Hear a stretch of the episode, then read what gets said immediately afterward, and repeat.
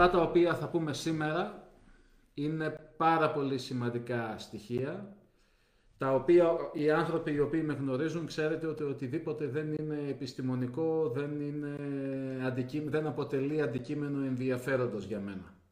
Οπότε θα, θα βάσισα το συγκεκριμένο το webinar πάνω στις κύριες παρατηρήσεις του Bill Olet, του καθηγητή του MIT στο τμήμα επιχειρηματικότητας και διευθυντή του τμήματος επιχειρηματικότητας, ο οποίος στα πλαίσια ε, των, των ενεργειών του MIT για την αντιμετώπιση της κοινωνικής και της οικονομικής κρίσης που προκαλεί η πανδημία, συγκέντρωσε ένα σετ από πολύ σημαντικές γνώσεις οι οποίες καλλιεργούν την αντιεθραυστότητα. Συγκεκριμένα, για να ξέρετε πόσα είναι, είναι 23 σημεία και κάποια δικά μου.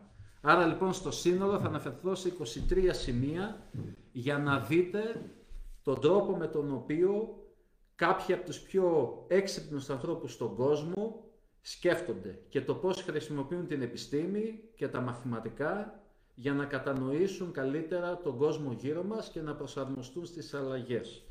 Άρα λοιπόν έχουμε το θέμα της αντιεθραυστότητας. Τι είναι λοιπόν η αντιεθραυστότητα.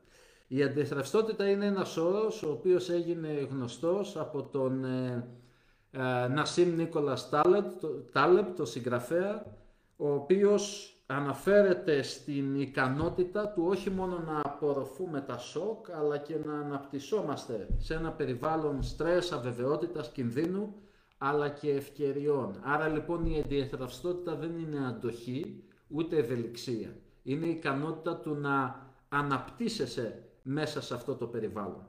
Έτσι λοιπόν είμαι με πολύ μεγάλη χαρά θα μοιραστώ μαζί σας τους τρόπους με τους οποίους αυτοί οι άνθρωποι στο MIT σκέφτονται και χρησιμοποιούν την επιστήμη έτσι ώστε να ανταπεξέλθουν σε αυτές τις δυσκολίες και φυσικά για να καλλιεργήσουν την αντιθραυστότητα. Μέσω κατά κύριο λόγο της επιχειρηματικότητας. Η επιχειρηματικότητα για το MIT δεν είναι η διαδικασία του να ανοίξω μια επιχείρηση ή και του να βγάλω ένα προϊόν στην αγορά. Η επιχειρηματικότητα είναι ακριβώς αυτό που λέει η λέξη, διαδικασία δηλαδή οργάνωση συλλογής των απαραίτητων πόρων για την εκτέλεση ενός συγκεκριμένου project σε ένα συγκεκριμένο χρονικό διάστημα. Η οποιαδήποτε δραστηριότητα, αυτό μας πάει στο τρίτο σημείο, η οποιαδήποτε δραστηριότητα η οποία θα πρέπει να κάνουμε αυτή την περίοδο, γιατί γίνομαι αποδέκτης πολλών τηλεφωνημάτων ανθρώπων οι οποίοι προσπαθούν να βρουν μία άκρη στις επιχειρήσεις αλλά και σε ατομικό επίπεδο. Η, η οποιαδήποτε κίνηση, το οποιοδήποτε προϊόν θα πρέπει να πληρεί τρεις προϋποθέσεις. Να είναι επιθυμητό, να είναι εφικτό να γίνει και βιώσιμο οικονομικά. Είναι εξαιρετικά δύσκολο να πετύχεις αυτούς τους τρεις στόχους μαζί και γι' αυτό το λόγο οι περισσότερες δυστυχώς περιπτώσεις επιχειρήσεων και νέων προϊόντων αποτυγχάνουν. Και πόσο μάλλον τη σημερινή, ε, με τις σημερινές συνθήκες. Ο μεγαλύτερος ανταγωνιστής της καινοτομίας, και αυτό που θα σας πω είναι ένα από τα πιο ενδιαφέροντα πράγματα που έμαθα στο MIT, είναι όχι ο ανταγωνισμός, αλλά ένα ψυχολογικό φαινόμενο η αδράνεια. Ο μεγαλύτερος ανταγωνιστής ενός μιας πραγματικής καινοτομίας είναι η αδράνεια. Για το λόγο ότι περίπου, σύμφωνα με τα συμπεριφορικά οικονομικά, ένα 40% της συμπεριφοράς μας είναι αυτοματοποιημένο. Βρισκόμαστε λοιπόν σε κατάσταση ομοιόστασης. Άρα λοιπόν, σε μία, όταν βρισκόμαστε σε κατάσταση σχετικής ισορροπίας δηλαδή, είναι εξαιρετικά δύσκολο το να δημιουργήσουμε ένα προϊόν, μια υπηρεσία η οποία να μπει με επιτυχία στη ζωή ε, των ανθρώπων. Πόσο μάλλον τη σημερινή εποχή. Άρα λοιπόν θα πρέπει να έχετε ως γνώμονα το οτιδήποτε θέλετε να κάνετε να είναι, να είναι εφικτό το να μπορεί να γίνει, το να είναι οικονομικά βιώσιμο και να είναι επιθυμητό. Αυτά τα τρία. Αν ένα από τα τρία δηλαδή δεν, είναι, δεν πληρεί και τις τρεις αυτές τις προϋποθέσεις, τότε η πιθανότητα επιτυχίας είναι πολύ χαμηλότερη. Πηγαίνουμε λοιπόν στο τέταρτο σημείο, το οποίο καλλιεργεί την αντιεθραυστότητα. Και αυτό είναι αυτό που αποκαλούμε σπυροειδής καινοτομία. Η καινοτομία εκτός από ορισμό που είναι η, το προϊόν της εφεύρεσης επί της εμπορικοποίησης και είναι επί και δεν είναι συν γιατί ένα από τα δύο είναι μηδέν, τότε δεν έχουμε καινοτομία αλλά έχουμε μία εφεύρεση η οποία κάθεται σε ένα εργαστήριο, δεν είναι προϊόν λοιπόν στην αγορά. Η σπυροειδή έχει και σχήμα και είναι σπυροειδές το σχήμα. Δηλαδή ξεκινούμε απ' έξω με την διερεύνηση, κατανόηση και διερεύνηση του προβλήματος και καταλήγουμε στο κέντρο όπου βρίσκεται η επιβεβαίωση αυτών που ξέρουμε. Άρα λοιπόν οι άνθρωποι οι οποίοι είναι γνώστες περί ερευνητικών μεθόδων ξέρουν ότι πάντα ξεκινούμε μία, μέθοδο, μία έρευνα με ποιοτικές μεθόδους για να κατανοήσουμε το πρόβλημα και μετά έρχονται οι ποσοτικές οι μέθοδοι για να επιβεβαιώσουμε αυτά τα οποία γνωρίζουμε. Άρα λοιπόν είναι σπυροειδής. Ξεκινούμε απ' έξω και καταλήγουμε στο κέντρο. Και πού κολλάει η σπυροειδής καινοτομία στη, στην καλλιέργεια της αντιεθραυστότητας, δηλαδή της ικανότητας το να διαγνώσκουμε τα προβλήματα, να απορροφούμε τα σοκ και στη συνέχεια να αναπτυσσόμαστε. Στην διαδικασία ανάπτυξης νέων προϊόντων υπάρχει μία μέθοδος η οποία λέγεται ταχεία πρωτοτυποποίηση, rapid prototyping. Η ταχεία πρωτοτυποποίηση βασίζεται στην δημιουργία χαμηλής ευκρίνειας, low fidelity, προϊόντων, δηλαδή μπορεί να είναι ένα σκέτς σε μια χαρτοπετσέτα, μπορεί να είναι κάτι το οποίο το έχουμε κάνει, το έχουμε εκτυπώσει σε τρισδιάστατο εκτυπωτή, Οτι, μπορεί να είναι ένα σχέδιο CAD, οτιδήποτε λοιπόν το οποίο μπορούμε να το αλλάξουμε πολύ εύκολα ή ακόμα καλύτερα και να το πετάξουμε εάν δούμε ότι δεν λειτουργεί. Αλλά με πληροφόρηση από την αγορά. Άρα λοιπόν φτιάχνω, εξετάζω. Φτιάχνω, εξετάζω, αλλάζω. Φτιάχνω, εξετάζω, αλλάζω. Και στον πυρήνα αυτής της διαδικασίας βρίσκεται η επαφή με την αγορά. Ταχεία πρωτοτυποποίηση.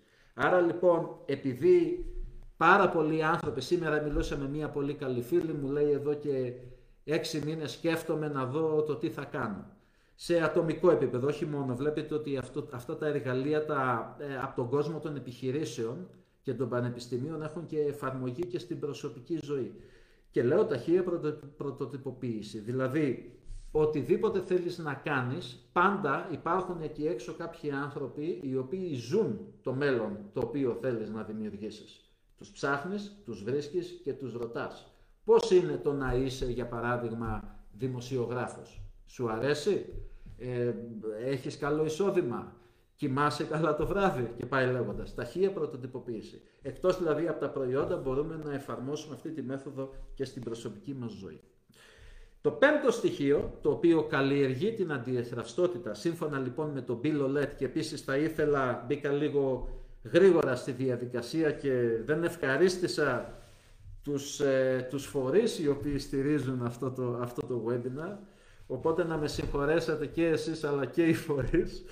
Θα ήθελα να ευχαριστήσω θερμά ε, τις γέφυρες γνώσης και συνεργασίας που υλοποιεί το Εθνικό Κέντρο Τεκμηρίωσης από το 2017, ένας πολύ σημαντικός εθνικός οργανισμός, την Τεχνόπολη Θεσσαλονίκης, που είναι ένα από τα καλύτερα μέρη που μπορεί να ξεκινήσει μία επιχείρηση, είναι το τεχνολογικό hub της Θεσσαλονίκης, το Ξάφι Tech Lab, το οποίο ε, στηρίζεται από την Αμερικανική Πρεσβεία, το Mindspark, ε, το The Port, το οποίο βρίσκεται στην Αθήνα και διασυνδέει ελληνικές επιχειρήσεις με το αμερικάνικο οικοσύστημα. Ρίξτε μια ματιά σε όλους αυτούς τους φορείς στην, ε, στο post. Και φυσικά ε, το, το, το Σύνδεσμο Διοίκησης Ανθρώπινου Δυναμικού Βορείου Ελλάδος που απαρτίζεται από τους ανθρώπους οι οποίοι γνωρίζουν καλύτερα από τον καθένα την αγορά εργασίας καθώς είναι στελέχη, ανώτατα στελέχη σε οργανισμούς ε, και διοικούν το προσωπικό. Ε, όλα αυτά τα στοιχεία τα οποία αναφέρομαι είναι παρατηρήσεις και διδάγματα του καθηγητή Bill Olet και διευθυντή του τμήματος επιχειρηματικότητας του MIT, ε, ο οποίος φέτος μου έκανε και την τιμή να με αναφέρει στην ετήσια έκθεση στο προσωπικό γράμμα στην ετήσια έκθεση του MIT για την επιχειρηματικότητα, οπότε αυτό είναι και μια ευκαιρία να αποδώσω ένα φόρο τιμής για την μεγάλη τιμή που μου έκανε. Το πέμπτο λοιπόν στοιχείο είναι η κατανόηση της κοινωνικής φυσικής. Η κοινωνική φυσική είναι ένα πολύπλοκο αντικείμενο, ε, μαθηματικό κατά κύριο λόγο, μαθηματικά και στατιστική, όπου μέσω της χρήσης των μαθηματικών προσπαθούμε να κατανοήσουμε τον τρόπο με τον οποίο είναι δομημένη η κοινωνία αλλά και λειτουργεί η κοινωνία. Σύμφωνα λοιπόν με την έρευνα του ανθρωπολόγου του Ντάμπαρ, ο, η, εμείς οι Homo sapiens, ως Homo sapiens, περιοριζόμαστε από την, ε, και οριζόμαστε από την ίδια την αρχιτεκτονική του εγκεφάλου μας. Η έρευνα λοιπόν έδειξε, του Ντάμπαρ, ότι εμείς, ως Homo sapiens είμαστε σε θέση να καλλιεργήσουμε ουσιαστικές σχέσεις το πολύ μέχρι 150 ανθρώπους. Μέχρι 150 άτομα. Αυτό λοιπόν είναι το, το, το λεγόμενο ουσιαστικό δίκτυο. Και αυτό που σας ανέφερα τώρα είναι ο νόμος του Ντάμπαρ, ο οποίος είναι τόσο σημαντικός, τον οποίο τον εφαρμόζουμε και σε επιχειρήσεις καθώς αναπτύσσονται, ότι σύμφωνα με τον κανόνα, με τον νόμο του Ντάμπαρ, όταν μια επιχείρηση φτάσει στα 150 άτομα, μετά αυτόματα δημιουργείται ένα νέο ανεξάρτητο γραφείο. Άρα λοιπόν προσπαθούμε να κρατάμε τις ομάδες σε ένα πολύ συγκεκριμένο, ε, σε ένα πολύ συγκεκριμένο αριθμό, μεταβάνει τα 150 άτομα. Σε αυτή λοιπόν την περίπτωση, πώς μπορεί αυτό να εφαρμοστεί; Προσωπικά, τον τελευταίο χρόνο, οτιδήποτε, οποιαδήποτε επαγγελματική επιτυχία είχα, σημειώθηκε λόγω των δικτύων. Και αυτό που διαθέτω που και που έχω χτίσει με πολύ κόπο την τελευταία 20 ετία. Τα δίκτυα ορίζουν τη ζωή μας σε τεράστιο βαθμό. Και μάλιστα θα σας πω ένα παράδειγμα. Θέλετε να χτίσετε ένα, να δημιουργήσετε μια επιχείρηση, θέλετε να δημιουργήσετε ένα προϊόν, θέλετε, είστε επιχείρηση και στείνετε ομάδες και τρέχετε project, γιατί βλέπω εδώ έχουμε πολλούς ανθρώπους οι οποίοι είναι από τον κόσμο των επιχειρήσεων. Αυτοί λοιπόν, ε, πώς, πώς στείνουμε τις ομάδες και ορίζουμε τον αριθμό των ομάδων, έτσι ώστε να έχουν υψηλή αποδοτικότητα. Αυτό που θα σας πω τώρα το, ε, το εφήρμοσα πριν από τρεις εβδομάδες για μια εταιρεία στο Λονδίνο. Το καλύτερο παράδειγμα για να κατανοήσουμε το πώς επηρεάζουν τα δίκτυα τη ζωή μας, ας πάρουμε το παράδειγμα ενός πάρτι. Θέλετε να κάνετε λοιπόν ένα πάρτι με έξι άτομα. Έχουμε λοιπόν έξι άτομα, δεν ξέρω αν φαίνονται. Αν φαίνεται. Έχουμε λοιπόν έξι κύκλους, έξι άτομα. Ποιος είναι ο μαθηματικός ο τύπος για να ορίσουμε το πόσες συζητήσεις ουσιαστικές θα γίνουν μεταξύ έξι ατόμων; Ο μαθηματικός ο τύπος είναι νη επί νη μείον 1 δια 2. Νη επί νη μείον 1 δια 2. Εάν λοιπόν έχουμε 6 άτομα, 6 επί 5 δια 2. Θα έχουμε 15 συζητήσεις. Προσέξτε τώρα τι συμβαίνει. Εάν έχουμε 10 άτομα, το νη θα είναι 45. 10 επί 9, 90 δια 2, 45. Χάος δηλαδή. Για αυτό το λόγο, αν θέλουμε π.χ. να έχουμε ένα τραπέζι όπου να έχουμε μία ουσιαστική συζήτηση, φανταστείτε ότι αυτό έχει εφαρμογή και στα project, τότε ο αριθμός θα πρέπει να είναι ε, έτσι ορίζουμε τον αριθμό. Αν έχουμε 10 άτομα δηλαδή, είναι αδύνατο να υπάρξει επικέντρωση. Και αυτό αφορά τον τρόπο με τον οποίο τα δίκτυα και τα μαθηματικά των δικτύων μας βοηθούν να κατανοήσουμε τον τρόπο με τον οποίο λειτουργούμε πιο αποδοτικά ως ομάδες. Για το λόγο ότι στην παρούσα συνθήκη όλοι δουλεύουμε online. Και αυτή η διαδικασία θα επιταχυνθεί. Λοιπόν, κοινωνική φυσική λοιπόν. Γνωρίζοντας ένα ακόμα σημείο ότι υπάρχουν τρία επίπεδα δικτύων. Το ένα είναι το φυσικό δίκτυο. Υπάρχει λοιπόν το φυσικό δίκτυο, που εκεί πέρα υπάρχει όλη η υποδομή. Υπάρχει το κοινωνικό δίκτυο που υπάρχουμε εμείς και υπάρχει και ένα λεπτότερο δίκτυο που είναι το ψηφιακό δίκτυο. Αυτή τη στιγμή Με όλα αυτά που συμβαίνουν έχει, έχει υπάρξει σύγκληση αυτών των ε, προηγουμένως ξεχωριστών ε, layers. Λοιπόν, σημείο 6. Η παλινδρόμηση στο μέσο όρο. Η παλινδρόμηση στο μέσο όρο περιγράφηκε αρχικά από το γενετιστή Sir Francis Galton και είναι ένα φαινόμενο στη στατιστική το οποίο λέει ως εξής ότι σε, σε κάθε σειρά από σύνθετα φαινόμενα όπου η τύχη παίζει ένα ρόλο η παλινδρόμηση στο μέσο είναι μια διαδικασία κατά την οποία όταν μια, μια, ε, ένα φαινόμενο παίρνει μια υψηλή αξιολόγηση σε μια καταμέτρηση, τίνει να έχει μια λιγότερο ακραία αξία σε μια μεταγενέστερη αξιολόγηση και αντιστρόφως. Τι εννοούμε; Για πολλά χρόνια οι άνθρωποι δεν μπορούσαν να κατανοήσουν για ποιο λόγο οι αθλητές οι οποίοι βγαίναν στο εξώφυλλο του Sports Illustrated την επόμενη χρονιά εξαφανιζόταν, χανόταν. Και το ονομάζανε η γρουσουζιά του Sports Illustrated, ότι όποιος βγει εξώφυλλο ε, εξαφανίζεται μετά από τους αθλητές. Ε, ήρθε βέβαια ε, η κατανόηση του φαινομένου του, ε, του, της, ε, της παλινδρόμησης στο μέσο όρο που λέει ότι αυτοί οι άνθρωποι για να βγουν εξώφυλλο στα περιοδικά αυτά είχαν μία ασυνήθιστα καλή επίδοση εκείνη τη χρονιά και απλά την επόμενη χρονιά επέστρεψαν στα φυσιολογικά τους όρια, στο μέσο όρο λοιπόν. Έτσι λοιπόν πάει η ζωή, ε, σαν παλινδρόμηση. Παλινδρομούμε πάνω κάτω πάνω κάτω, που σημαίνει ότι αυτό που ζούμε τώρα είναι μία, είμαστε κάτω, θα επιστρέψει.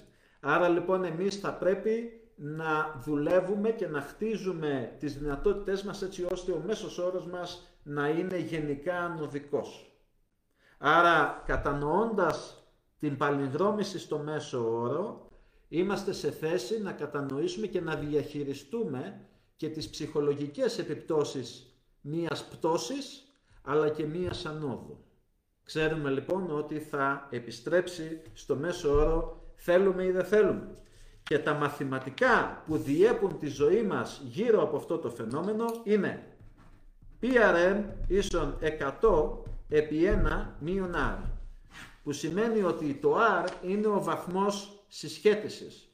Αν, αν πάρουμε ένα ακραίο παράδειγμα ότι ο βαθμός συσχέτισης είναι 1, αυτός 1 μείον 1 ίσον 0, άρα η παλμιδρόμηση στο μέσο θα είναι μηδενική. Τι εννοώ, ότι αν είμαστε στον καναπέ και δεν κάνουμε τίποτα και κινείται η ζωή σε μία θεωρητικά flat γραμμή, τότε βρισκόμαστε ακριβώς επάνω στη γραμμή, δεν κάνουμε τίποτα. Άρα και η παλινδρόμηση θα είναι μηδενική. Αν όμως ξαφνικά μας συμβεί ένα φοβερό γεγονός, βρει κάποιος μια εκπληκτική δουλειά ή για παράδειγμα συμβεί κάτι κακό, χτύπα ξύλο, αυτόματα θα υπάρξει μία ε, κίνηση στην καμπύλη. Άρα όσο πιο μεγάλη είναι η απόσταση από το μέσο όρο, τόσο μεγαλύτερη θα είναι και η παλινδρόμηση στη μέση γραμμή. Λοιπόν, πάμε στο σημείο 7, το έβδομο σημείο. Η, η Σίγκελ, η πρώην Chief Innovation Officer της ε, General Electric και ο Justin Trudeau, ο Πρωθυπουργός του Καναδά, είπαν και οι δύο πάνω κάτω το ίδιο πράγμα, αλλά με διαφορετικά λόγια. Τι είπαν, ότι η ταχύτητα της αλλαγής ποτέ δεν θα είναι πιο αργή όσο είναι σήμερα. Δηλαδή με λίγα λόγια, τα πράγματα θα τείνουν να επιταχύνουν συνεχώς. Και αυτό θα πρέπει να το γνωρίζουμε, ότι από τη βιομηχανική επανάσταση και μετά, γενικά οι εξελίξεις γίνονται γρήγορα. Και ιδιαίτερα τη σημερινή εποχή που υπάρχει η παγκοσμιοποίηση και η παγκόσμια διασύνδεση των πάντων. Άρα λοιπόν θα πρέπει να το γνωρίζουμε ότι ό,τι είναι να γίνει θα γίνεται όλο ένα και πιο γρήγορα. Είτε αυτό είναι προς το καλό, είτε είναι προς το χειρότερο. Βλέπουμε για παράδειγμα το ρεκόρ που έχει γίνει τώρα με την παραγωγή εμβολίου. Και αυτό που είναι καλό είναι, γίνεται γρήγορα. Όπως και το κακό έγινε γρήγορα. Άρα λοιπόν θα ξέρουμε ότι οι εξελίξεις, η ταχύτητα των εξελίξεων ποτέ δεν θα είναι τόσο αργή όσο είναι σήμερα. Επίσης, ένα σημαντικό στοιχείο το οποίο διδάσκεται στο τμήμα καινοτομίας στο, στο MIT είναι η αντιμετώπιση των προκλήσεων του διεισμού. Ο διεισμός είναι μία έννοια κατά την οποία ένα αντικείμενο έχει, την, έχει δυτή φύση, ταυτόχρονα. Ταυτόχρονα λοιπόν πώς μπορεί μία επιχείρηση να λειτουργεί με αποτελεσματικότητα σήμερα ενώ να καινοτομεί με επιτυχία για το αύριο. Αυτό είναι εξαιρετικά δύσκολο. Και όσοι έχουν παρακολουθήσει δικό μου μάθημα για, για τη διαχείριση του innovation management, διαχείριση καινοτομιών, βλέπουν ότι και τα μαθηματικά από πίσω είναι πολύ πολύπλοκα και είναι και πολύ δύσκολο να διαχειριστείς δύο φύσεις. Για το λόγο ότι συνήθως ο πυρήνας μιας επιχείρησης είναι ένας. Και για αυτό το λόγο ένα από τα πιο hot θέματα αυτή τη στιγμή στο αντικείμενο της διαχείρισης των καινοτομιών είναι η μετατόπιση του πυρήνα. Λοιπόν, το ίδιο ισχύει και για τους ανθρώπους για εμάς. Δύο ερωτήσεις, δύο ερωτήματα για να μην σταθώ περισσότερο σε αυτό μπορώ να μιλάω ολόκληρη μέρα για αυτό το θέμα. Δύο ερωτήματα σας καλώ να θέσετε σύμφωνα λοιπόν με τα διδάγματα της διαχείρισης των καινοτομιών σε περίπτωση που βρίσκεστε σε φάση μετάβασης. Το πρώτο είναι ποια είναι η πραγματική μου ιδιότητα, ικανότητα μάλλον, ποια είναι η πραγματική μου ικανότητα και δεύτερον γιατί να μην αλλάξω το προϊόν μου. Αυτά τα δύο λοιπόν ερωτήματα έθεσαν για παράδειγμα η παραγωγή μαστιγίων πριν από έναν αιώνα όταν αρχίζαν τα αυτοκίνητα να παράγονται και εκείνοι που επιβίωσαν αυτά τα δύο ερωτήματα έκαναν. Γιατί όσοι προσπάθησαν να πολεμήσουν την αλλαγή, τι έκαναν, έβγαλαν μεγαλύτερη ποικιλία από μαστίγια, ε, πολλή διαφήμιση, έριξαν τις τιμές, ε, άλλαξαν τα χρώματα, έβαλαν περισσότερα χρώματα, αλλά δεν μπορείς να ανταγωνιστείς την αλλαγή, την επερχόμενη αλλαγή, το αυτοκίνητο δηλαδή, τη μετάβαση της ανθρωπότητας στην επόμενη τεχνολογική καμπύλη. Ποιοι παραγωγοί μαστιγίων επιβίωσαν, εκείνοι που έκαναν την ερώτηση ποια είναι η πραγματική μου ικανότητα και η πραγματική τους ικανότητα δεν ήταν τα μαστίγια, ήταν η επεξεργασία του δέρματος. Και το δεύτερο ερώτημα είναι για ποιο λόγο να μην αλλάξω το προϊόν. Και το προϊόν το οποίο ε, έκαναν ήταν δερμάτινα είδη για αυτοκίνητα. Και εκεί είναι το πολύ δύσκολο και, στις, και σε ατομικό επίπεδο αλλά και σε εταιρικό. Το πώς μεταπηδάς στην επόμενη καμπύλη. Για το λόγο ότι αν δούμε την λειτουργία του μαστιγίου είναι ε, η ίδια με τον γκάζι. Άρα λοιπόν για να πεις ότι εγώ μεταπηδώ με βάση τη λειτουργικότητα, το utility του προϊόντος μου, τότε θα πρέπει από παραγωγός μαστιγίων να μετατραπώ σε παραγωγός γκαζιών για, αυτοκινήτων, που, για αυτοκίνητα, που σημαίνει ότι δεν διαθέτω ούτε τις γνώσεις, ούτε τα κεφάλαια, ούτε την υποδομή. Γι' αυτό λέμε ότι, που σας είπα πριν, η μετατόπιση του πυρήνα. Είναι ένα από τα πιο δύσκολα και πολύπλοκα θέματα. Άρα λοιπόν η πραγματική τους ικανότητα ήταν η, η επεξεργασία του δέρματος. Έτσι λοιπόν μετατόπισαν τον πυρήνα στην επόμενη καμπύλη. Και ποια είναι λοιπόν η λύση στην πρόκληση του διεισμού; Είναι ότι θα πρέπει, σύμφωνα λοιπόν με τον καθηγητή Ολέτ, θα πρέπει λοιπόν να έχουμε δύο λειτουργικά συστήματα και η επιχειρηματικότητα για το MIT είναι, θεωρείται ε, λειτουργικό σύστημα. Δύο λειτουργικά συστήματα τα οποία θα πρέπει να χωρίζονται από ένα firewall. Δηλαδή δύο διαφορετικά τμήματα τα οποία το καθένα από τη δική του πλευρά δουλεύει για την δική του, ας το πούμε, για την επόμενη τεχνολογική καμπύλη. Δύο διαφορετικοί πυρήνες λοιπόν, για την ομαλή μετάβαση. Άρα θα πρέπει να υπάρχει ρευστότητα μεταξύ των λειτουργικών συστημάτων. Ρευστότητα. Το δέκατο σημείο είναι το θέμα της ηγεσίας. Και μιας που έχουμε και στελέχη από, την, ε, από το Σύνδεσμο Διοίκησης Ανθρώπινου Δυναμικού Βορείου Ελλάδος, αυτό είναι πολύ σημαντικό. Να γνωρίζουμε την διαφορά μεταξύ ε, διοίκησης και ηγεσίας.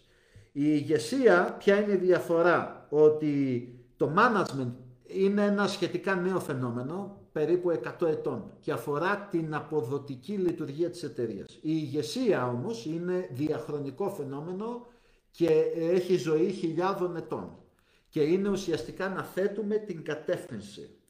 Σύμφωνα με τον Τράκερ, αν δεν κάνω λάθος, η, ηγεσία είναι το να κάνεις τα σωστά πράγματα και, και το management είναι το να κάνεις τα σωστά πράγματα καλά. Έτσι. Επίσης, πάμε στο σημείο 11. Βλέπουμε ότι παρατηρήθηκε ότι οι επιχειρήσεις οι οποίες δεν είχαν χτίσει ένα σύστημα με γνώμονα την αντιεθραυστότητα, δηλαδή το να με βάση την αποδοτικότητα της επιχείρησης και ανοίχτηκαν πάρα πολύ γενικά, είτε αυτό πρόκειται για τα κανάλια, είτε πρόκειται είτε χρηματοοικονομικά, είτε όσον αφορά το πορφόλιο. Οι πολύ ανοιγμένες επιχειρήσεις, αυτές οι οποίες λοιπόν δεν είχαν γνώμονα την αντιεθραυστότητα, βρέθηκαν εκτεθειμένες την περίοδο της κρίσης και πολλές από αυτές έκλεισαν. Άρα λοιπόν θα πρέπει να έχουμε την αντιεθραυστότητα μαγειρεμένη μέσα στη στρατηγική της επιχείρησης. Για να είμαστε σε θέση λοιπόν σαν επιχείρηση να απορροφούμε τα σοκ, ασχέτως αν αυτά ακόμη δεν έχουν έρθει. Σημείο 12. Η ικανότητα του να βγάζω νόημα. Λοιπόν, το πώς βγάζουμε νόημα. Το νόημα το βγάζουμε έχοντας ε, ανοιχτή την περιφερειακή όραση. Αυτό θα μου πείτε είναι πολύ γενικό. Είναι όμως πάρα πολύ συγκεκριμένο με τον τρόπο με τον οποίο το δουλεύουν στο MIT. Και η ικανότητα του να βγάζω νόημα έχει μία φράση. Δυναμική συστημάτων. Η δυναμική συστημάτων μπορείτε να το, να το ψάξετε για όσους σας ενδιαφέρει το αντικείμενο της διαχείρισης των καινοτομιών σε, σε τεχνικό επίπεδο. Ε, System Dynamics θεωρείται ίσως ένα από τα πιο πολύπλοκα μαθήματα που μπορεί να κάνει κάποιος γενικά σε οποιαδήποτε σχολή. Είναι πολύ δύσκολο μάθημα και αφορά την χαρτογράφηση του συστήματος και όλων των παραγόντων και, του, και της επιρροής και του βαθμού επιρροής που έχει ο ένας στον άλλο. Άρα λοιπόν άμα δείτε αυτούς τους χάρτες της δυναμικής συστημάτων είναι ένα πολύπλοκο, ας το πούμε μια, μια πολύπλοκη αποτύπωση της αγοράς και των παραμέτρων της και άμα αλλάξει ένα παράγοντα εδώ κάτω τι συμβαίνει εκεί πάνω; Θα αντιλαμβάνεστε ότι τα μαθηματικά ε, φαντάζουν ιερογλυφικά. Αλλά υπάρχει, υπάρχει τρόπος τεχνικός για να βγάζουμε, να βγάλουμε νόημα από την αγορά. Και το νόημα το βγάζουμε από τα δίκτυα. Αν κατανοήσουμε τα δίκτυα, την επιρροή λοιπόν των συνθήκων στο δίκτυο στο οποίο ανήκουμε, αυτό μας βοηθάει καλύτερα να κατανοήσουμε και την επιρροή που έχει σε εμάς, είτε σαν επιχείρηση είτε και ως άτομο. Αν και αυτά που αναφέρομαι αναφέρονται περισσότερο σε επιχειρήσεις, αλλά όπως βλέπετε έχουν και άμεση εφαρμογή και σε ανεξάρτητους επαγγελματίες και σε, και σε επίπεδο ανθρώπου, μονάδος δηλαδή. Το σημείο 13. Ε, Clock speed. Ταχύτητα. Το να πριν αναφέρθηκα στην ταχεία πρωτοτυποποίηση. Βγείτε εκεί έξω χωρίς καθυστέρηση και ό,τι είναι να το κάνετε, κάντε το γρήγορα. Είναι πολύ σημαντικό τη σημερινή εποχή, αν και αυτό δεν είναι ο, κανένα, ο κανόνας για την ε, ανάπτυξη επιτυχών προϊόντων, γιατί υπάρχουν συγκεκριμένες ε, παράμετροι με τις οποίες ε, συνιστώνται, ε, συνιστούμε ως ειδική καινοτομία σε επιχειρήσεις να είναι αυτός που θα κάνει την πρώτη κίνηση. Θα πρέπει λοιπόν να είναι, υπάρχει ένας χάρτης ο οποίος σε καθοδηγεί οι παράμετροι το πότε θα πρέπει να κινηθείς πρώτος και πότε δεύτερος και, και πάει λέγοντας. Αλλά σε γενικές γραμμές στη σημερινή εποχή και στους ανθρώπους οι οποίοι καλούνται ε, ή στα στελέχη να ανταπεξέλθουν σε γρήγορες αλλαγές, είτε και ως μονάδα, ως άτομο στη δουλειά σας, είναι πάρα πολύ σημαντικό να βγείτε εκεί έξω χωρίς καθυστέρηση και να μπείτε σε αυτή τη λούπα της πληροφόρησης. Ταχεία πρωτοτυποποίηση. Άρα λοιπόν clock speed. Γρήγορα. Δεν καθυστερούμε. Σημείο 14. Κανένας δεν ξέρει τίποτα. δεν θα αναφερθώ ε, περισσότερο σε αυτό. Το κανένας δεν ξέρει τίποτα είναι κάτι σαν παρανομαστής. Δηλαδή ότι θα πρέπει να βγάλουμε νόημα με βάση αυτά τα οποία γνωρίζουμε ήδη. Αν και ταυτόχρονα είναι ο διεισμός που λέγαμε. Ταυτόχρονα ε, είναι, είναι πολύ δύσκολο τη σημερινή εποχή μπορεί και η εμπειρία να είναι και εχθρός. Άρα λοιπόν πάντα καταλήγουμε σε αυτό που λέμε επιστήμη. Η επιστήμη πάντα βρίσκει τον τρόπο και τον δρόμο της, γιατί έχει την ικανότητα, έχει μαγειρεμένη μέσα στο μηχανισμό της την ταχεία πρωτοτυποποίηση και την, και την διαρκή εκμάθηση. Άρα λοιπόν εάν δεν το ξέρει κάτι θα το μάθει. Και αν κάτι λόγω της αλλαγής των συνθήκων πάβει να λειτουργεί και αυτό θα το μάθει και θα προσαρμοστεί. Άρα λοιπόν είναι ένα, η επιστήμη είναι ε, το πιο τέλειο δημιούργημα της ανθρωπότητας. Και όταν λέμε επιστήμη τι εννοούμε; Η επιστήμη είναι μια διαδικασία κατά την οποία μελετούμε τα φαινόμενα, από, τα οποία, από την οποία μελέτη δεδομένα αναδύονται, τα οποία κατηγοριοποιούνται σε κατηγορίες που έχουν νόημα, από τις οποίες αναπτύσσεται η θεωρία. Και η θεωρία τι είναι; Μία δήλωση του τι προκαλεί τι και γιατί. A statement of causality. Χρησιμοποιούμε λοιπόν τη μελέτη των φαινομένων για να επιβεβαιώσουμε τη θεωρία και χρησιμοποιούμε τη θεωρία σε μία προσπάθεια για να προβλέψουμε τα φαινόμενα. Άρα, οτιδήποτε έχει έρευνα είναι επιστήμη. Είναι μαγικό και όμορφο φυσικά. Σημείο 15. Οι κανόνες της μάχης. Σύμφωνα αυτά διδάσκονται στις ειδικές δυνάμεις, φαντάζομαι σε όλο τον κόσμο. Αν και τα συγκεκριμένα είναι από, από Navy Seals, φαντάζομαι ότι οι στρατοί οι οποίοι ε, δουλεύουν με, τις, με τα standards ε, τα διεθνή, του ΝΑΤΟ δηλαδή, φαντάζομαι ότι τα διδάσκουν. Που λέει ότι απλοποιούμε και θέτουμε προτεραιότητες. Άρα απλοποιείς και θέτεις προτεραιότητες. Και στη συνέχεια από τη στιγμή που διαλέξεις σε μία κατεύθυνση, πηγαίνεις με βηματάκια προσεκτικά, δηλαδή δεν, ε, δεν βάζεις όλα σου τα αυγά σε ένα καλάθι. Θα πρέπει λοιπόν να μετριάζεις ε, το ρίσκο. Με μικρά πειραματάκια. Μικρά, μικρά πειραματάκια. Πάλι επιστρέφουμε στην ταχεία πρωτοτυποποίηση. Και το στοιχείο της ταχείας πρωτοτυποποίησης, για όσους δεν πρόλαβαν να το ακούσουν, είναι ότι έχω πάντα το χέρι μου στον παλμό της αγοράς. Ρωτάω δηλαδή και μαθαίνω. Προσπαθώ να κατανοήσω το πρόβλημα που αντιμετωπίζει ο, η περσόνα στην οποία απευθυνόμαστε. Σημείο 16. Αυτό το αποκαλώ η τέταρτη κρίση. Η πανδημία ήταν, είναι η υγειονομική κρίση η οποία δημιούργησε άλλες τρεις κρίσεις. Την κρίση της, την οικονομική, την κρίση την κοινωνική και την ψυχολογική και την κρίση της παραγωγικότητας, την οποία από εδώ και πέρα θα δείτε ότι σιγά σιγά θα αρχίσει να ακούγεται όλο ένα και περισσότερο. Επειδή λοιπόν οι ομάδες, αυτό που έλεγα πριν, είναι εξαιρετικά δύσκολο να βρεθούν και να παράξουν προϊόντα αυτή την περίοδο, ακόμα και για πολύ μεγάλες εταιρείες. Βλέπαμε π.χ. κατά τη διάρκεια του πρώτου lockdown ότι οι εταιρείες όπως η Google είχαν ειδοποιήσει ότι η τάδε υπηρεσία δεν θα λειτουργεί καλά, το Drive, το Gmail κτλ. Αυτό σημαίνει ότι πάρα πολλές επιχειρήσεις, το έχω βιώσει και εγώ ο ίδιος με τις επιχειρήσεις με τις οποίες δουλεύω, ότι έχουν ε, περιορίσει την παραγωγή ε, των προϊόντων. Η παραγωγικότητα όμως, που είναι ο πιο σημαντικός οικονομικός δείκτης για την ανάπτυξη, σημαίνει ότι επειδή ακριβώς δεν έχουν βγει πολλά νέα προϊόντα, αυτή η πτώση στην παραγωγικότητα θα επιβραδύνει την οικονομική ανάπτυξη αργότερα. Σημείο 17. Oxygen mask first. Για να σώσεις τους άλλους, πρέπει πρώτα να βάλεις τη μάσκα οξυγόνου σε σένα. Όπως ακριβώς συμβαίνει και στα αεροπλάνα. Πάντα λέει βάλε πρώτα εσύ τη μάσκα. Άρα πριν πας να σώσεις τους άλλους, σώσε τον εαυτό σου.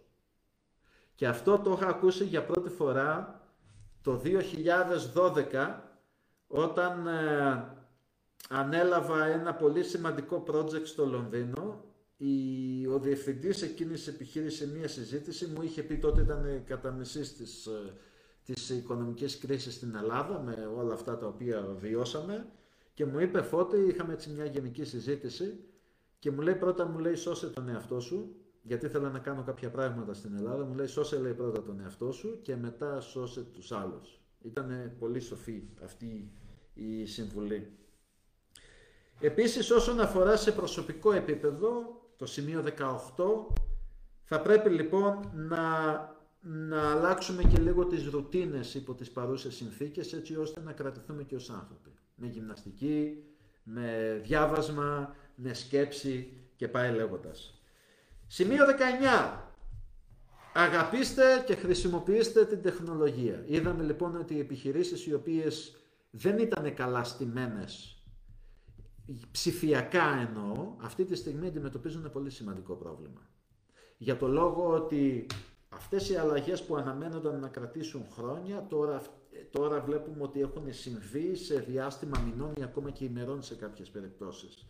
Και το παράδοξο είναι ότι αν μιλήσετε, αν πραγματικά μιλήσετε με φίλους, με συνεργάτες, στο δίκτυό σας, με επιχειρήσεις, θα δείτε ότι κάποιοι θα σας πούν και μάλιστα με ενθουσιασμό ότι το 2020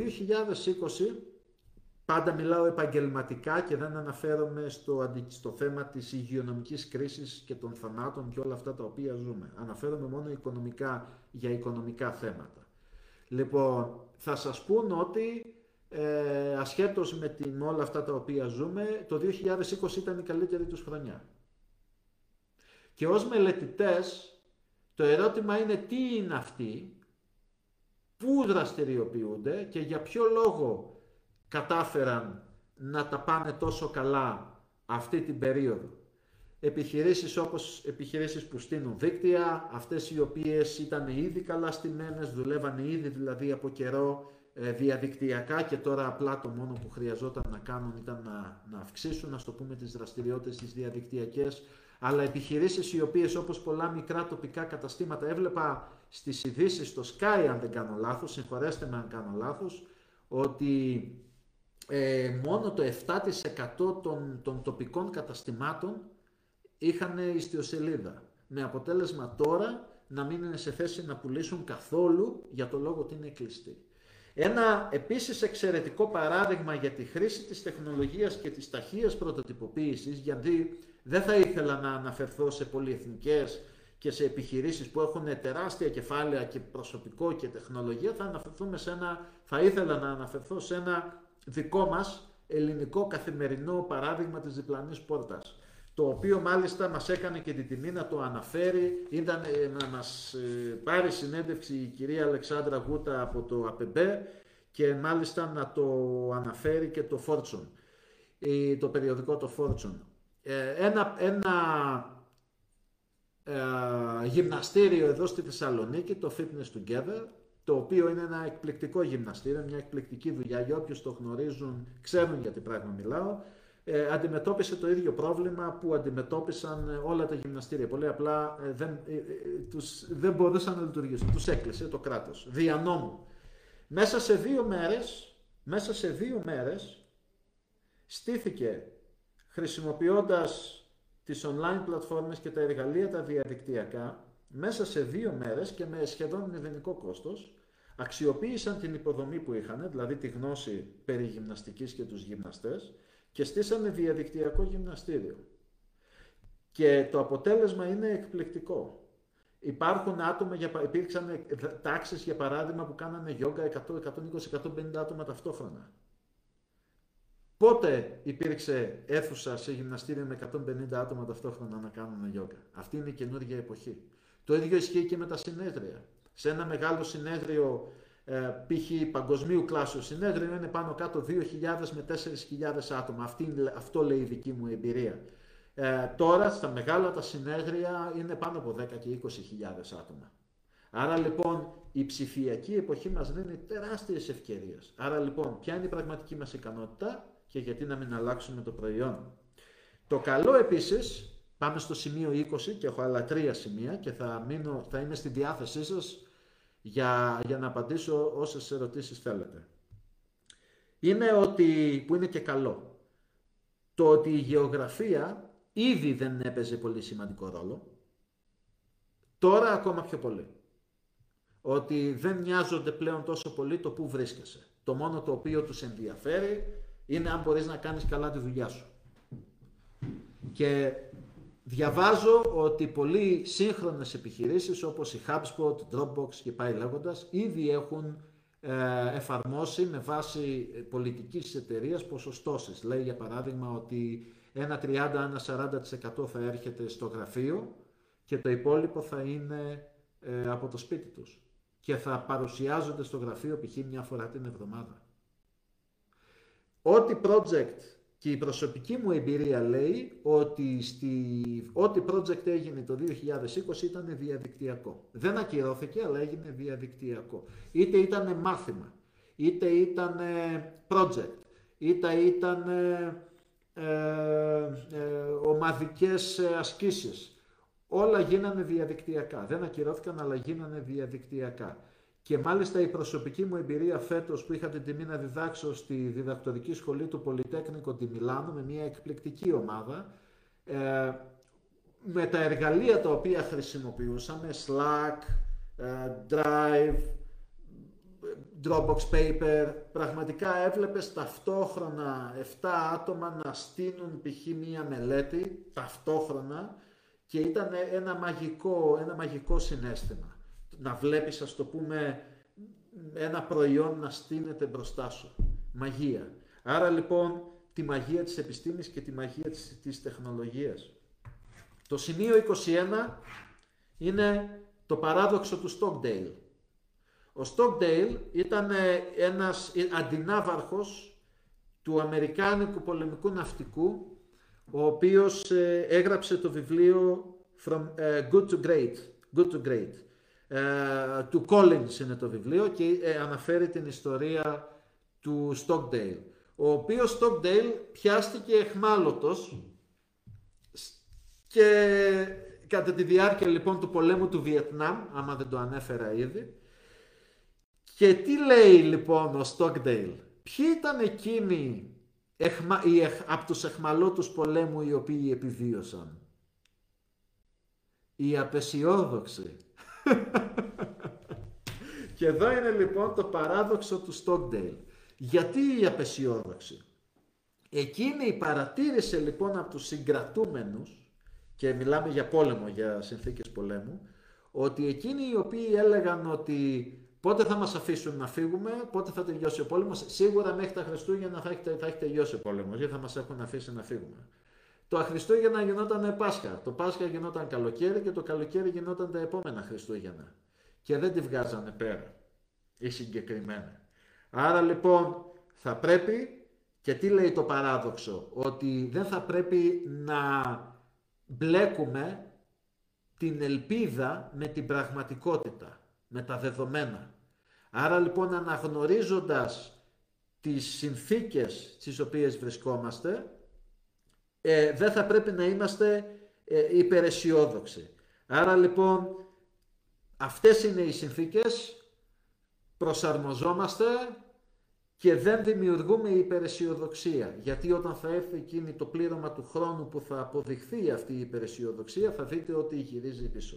Και φυσικά φαντάζομαι, θέλω να πιστεύω μάλλον, ότι σε, σε ανώτατο πολιτικό επίπεδο η πολιτική είναι ε, μορφωμένοι και γνωρίζουν αυτές τις πολύ εξελιγμένες έννοιες και έτσι λοιπόν διαμορφώνουν και την επικοινωνία με το κοινό. Δηλαδή δεν σου λένε ότι την άλλη εβδομάδα θα είσαι έξω, σου λέει δεν ξέρουμε. Αυτές είναι οι συνθήκες, προσαρμοζόμαστε. Και βλέπεις ότι αυτόματα λειτουργεί και θετικά, λες ok, αυτό είναι τώρα και περιμένω. Από το να σου πούνε ότι την άλλη εβδομάδα θα βγεις από, από το lockdown και έρχεται η άλλη εβδομάδα και δεν βγαίνεις και μετά σου πούνε μετά από 15 μέρες και έρθουν οι 15 μέρες και δεν βγεις. Τότε λοιπόν δημιουργείται πρόβλημα. Οπότε σου λέει βλέποντας και κάνοντας. Το σημείο 22, το πρώτο τελευταίο σημείο είναι η ενσυναίσθηση.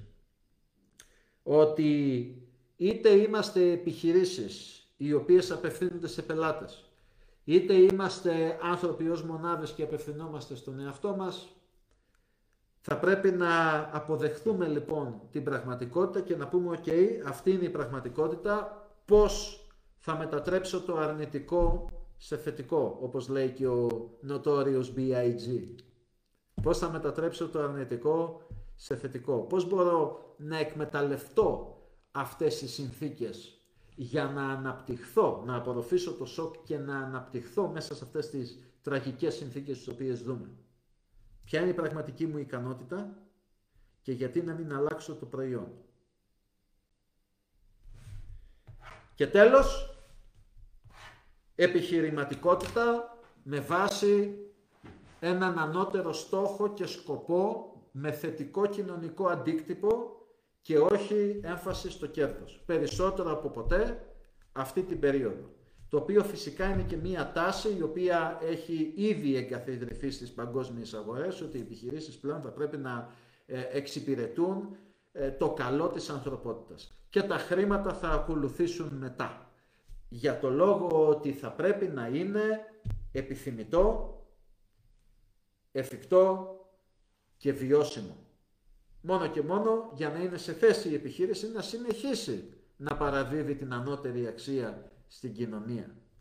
Και να μην ξεχνάμε και κάτι τελευταίο, ότι οι συνθήκες αυτές είναι τόσο δύσκολες και δεν θυμίζουν τίποτα με, ε, με τις συνθήκες τις οποίες έχουμε συνηθίσει, άρα θα πρέπει εξοπλισμένοι με αυτές τις πολύ εξελιγμένες τεχνικές και επιστημονικές έννοιες στις οποίες αναφέρθηκα, να απορροφήσουμε τα σοκ και να αναπτυχθούμε σε ένα τέτοιο περιβάλλον.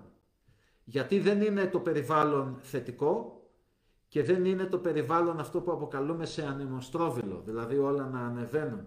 Γιατί μέσα σε ένα ανεμοστρόβιλο ακόμα και μία γαλοπούλα μπορεί να πετάξει.